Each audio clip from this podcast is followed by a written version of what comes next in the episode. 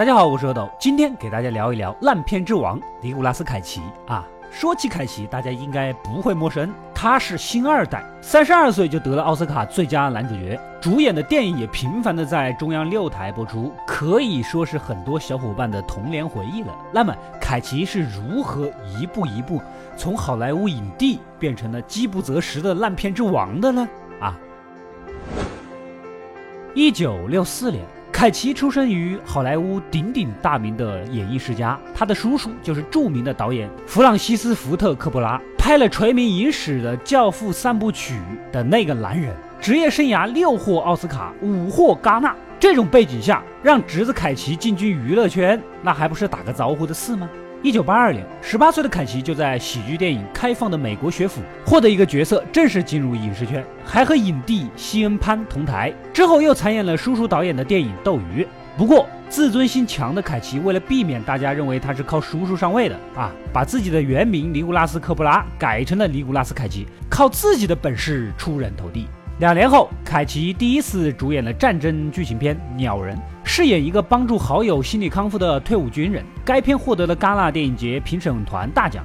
凯奇的表演可圈可点，据说当时为了演好这个脸部负伤的军人形象，他甚至拔掉了自己的两颗牙，真正的去体验痛苦啊！有句话是这么说的：观众不要一个表演饥饿的演员，要的是一个饥饿的演员。尼古拉斯凯奇做到了，为此脸上绑了一个多月的绷带。这种态度，未来不成功，你都觉得不公平吧？是不是？同一年还出演了《爱的召集令》和《棉花糖俱乐部》等一些小成本电影，不过反响平平，毕竟现在还没红嘛。一九八七年，凯奇在抚养亚历桑那饰演的一个丧失了生育能力又偷别人家小孩的苦逼男人，还有《月色撩人》中失去一个手的面点师傅。这两部片子虽然票房不咋地，但是业内人士都给了凯奇不错的评价啊。其中《月色撩人》包揽了奥斯卡三项大奖。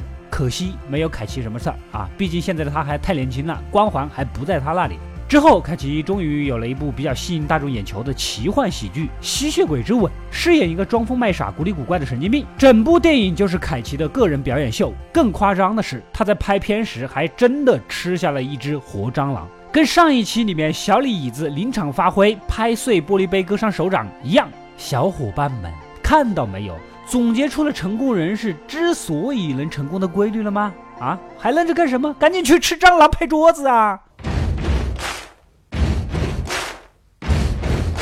一九九零年，凯奇主演的个人英雄电影《火鸟出击》，讲述一个空军飞行员刻苦训练和毒枭军队作战的故事。虽然剧情比较老套，但战争场面还是十分火爆的。同年还主演了大卫林奇的《我心狂野》，电影有着非常强烈的超现实主义风格。凯奇饰演的角色原型是美国摇滚巨星猫王啊，他穿着夹克演唱猫王歌曲的片段，成了影史上的经典一幕。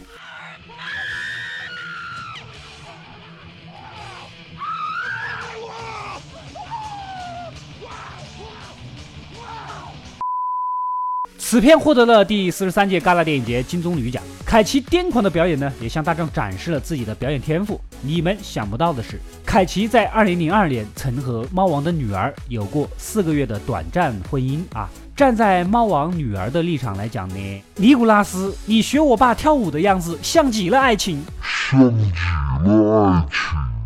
凯奇的外形比较沉稳正经，眼神又深邃，透着忧郁的气息，属于那种很有故事的男人。之后，他也不断的尝试各种类型的角色，不过大都是一些低成本的小制作。一九九四年，凯奇开始发力了，《第一夫人的保镖》里保护总统夫人的特工，《倾城佳话》里的好警察，《天堂有难》里改邪归正的劫匪，这几部电影在当时都是有口皆碑的。他的作品不仅产量高，质量还很好，堪称业界劳模。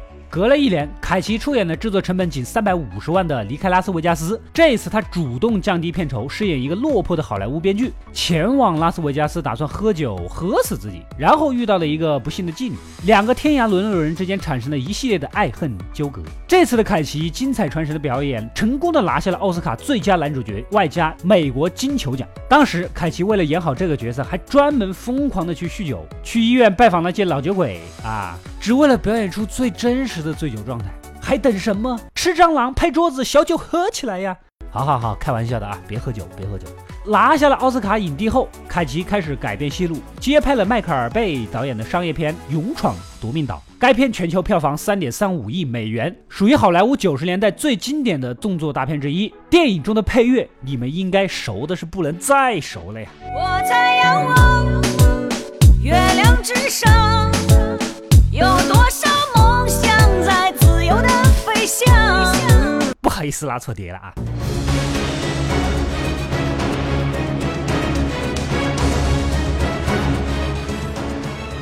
经常被央视的一些军事节目当做背景音乐，因为本片凯奇摇身一变成了国际动作巨星，证明了自己的实力。之后又拍了《空中监狱》，以及吴宇森合作的《变脸》，都是要票房有票房，要口碑有口碑的极品商业片典范之作呀。这一路是顺风又顺水了，片酬也水涨船高，在九几年就涨到了两千万。真正的成为了好莱坞最顶尖的超一线大咖，但那个时候的他还是不忘初心，依然钟爱独立小成本电影。二零零二年，他还执导了自己的处女作《宝贝》，同年主演了剧情片改编剧本，更是让他再次获得了奥斯卡提名，可以说是商业和艺术一个都不落下。之后又和吴宇森合作了战争片《风雨者》，后来的冒险片《国家宝藏》啊，轻喜剧《火柴人》。二零零五年，凯奇主演的真人真事改编的电影《战争之王》，饰演一个白手起家的军火贩，引发了人们对战争的深刻思考。本片还真的和军火商合作啊，剧组使用了大概三千把 AK 四十七，全部都是真枪，据说真枪比道具还便宜啊。还有一场出售大批坦克的戏，片方还专门给北约打招呼，以免对方的卫星误以为是要开战了呀。本片虽然没怎么获奖，但是在很多凯奇粉丝心目中，这才是他的巅峰之作，豆瓣评分也高达八点六分，入选 TOP 二五零。然而，在他事业在巅峰之际啊，他的另一项才华也被逐渐显现出来，那就是花钱呐。豪车、游艇、飞机，他全都要，还喜欢收藏一些稀奇古怪的玩意，什么恐龙头骨啊、外星陨石啊之类的，甚至花几百万美元去买绝版漫画。后来为了还债，还是卖了。不过他最喜欢的项目还是属于买房了。如果不是对他有些了解的话，有时候真的以为他是温州炒房团的一员呢。巅峰时期的他，坐拥全球各地十五栋豪宅，有些豪宅卖了买，买了卖，贷款多少根本说不清楚。碰上了金融危机，结果把自己给搞破产了。之后还把自己的财务顾问给告上法庭，怪他造成了自己现在的局面。但别人顾问也喊冤呐，当初跟你说了你不听呐，现在你怪我，我不冤吗？这还不算，凯奇结了四次婚，结婚离婚都是钱呐。为了还债，凯奇疯狂的开始拍片，剧本呢也不挑了，给钱就拍呀。零六年到一七年之间，竟然拍了四十部电影，可谓是来者不拒，像极了当年我刚毕业找工作的样子啊。什么魔法师学徒啊，狂暴飞车啊，非法入侵呐，这些都是投资了几千万甚至上亿美元的大制作，不仅票房扑街，口碑扑街，投资人都是亏得血本无归，凯奇也成了名副其实的票房毒药。当然了，这些年拍的电影也不全是烂片，像什么遇见未来呀，国家宝藏二，恶灵骑士都还可以。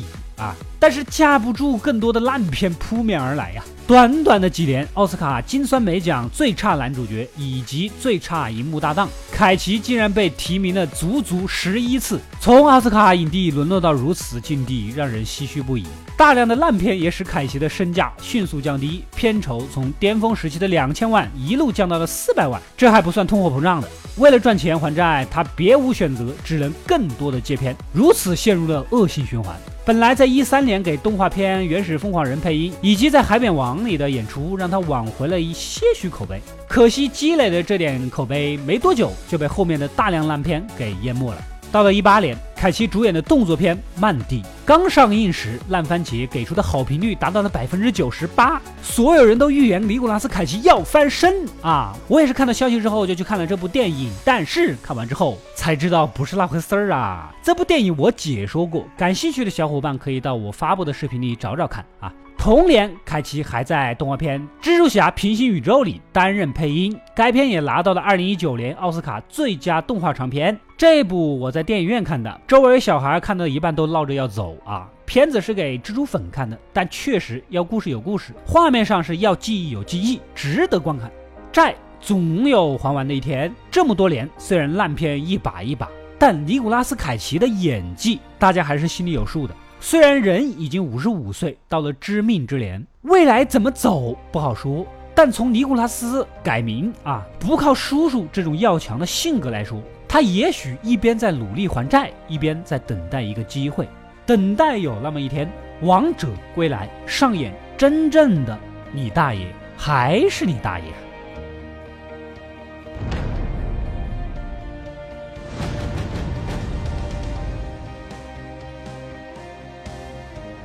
我是阿斗，这是我的全新影星盘点节目。如果你们有想看的影星啊，就在下方留言告诉我，点赞最多的我是会优先考虑的。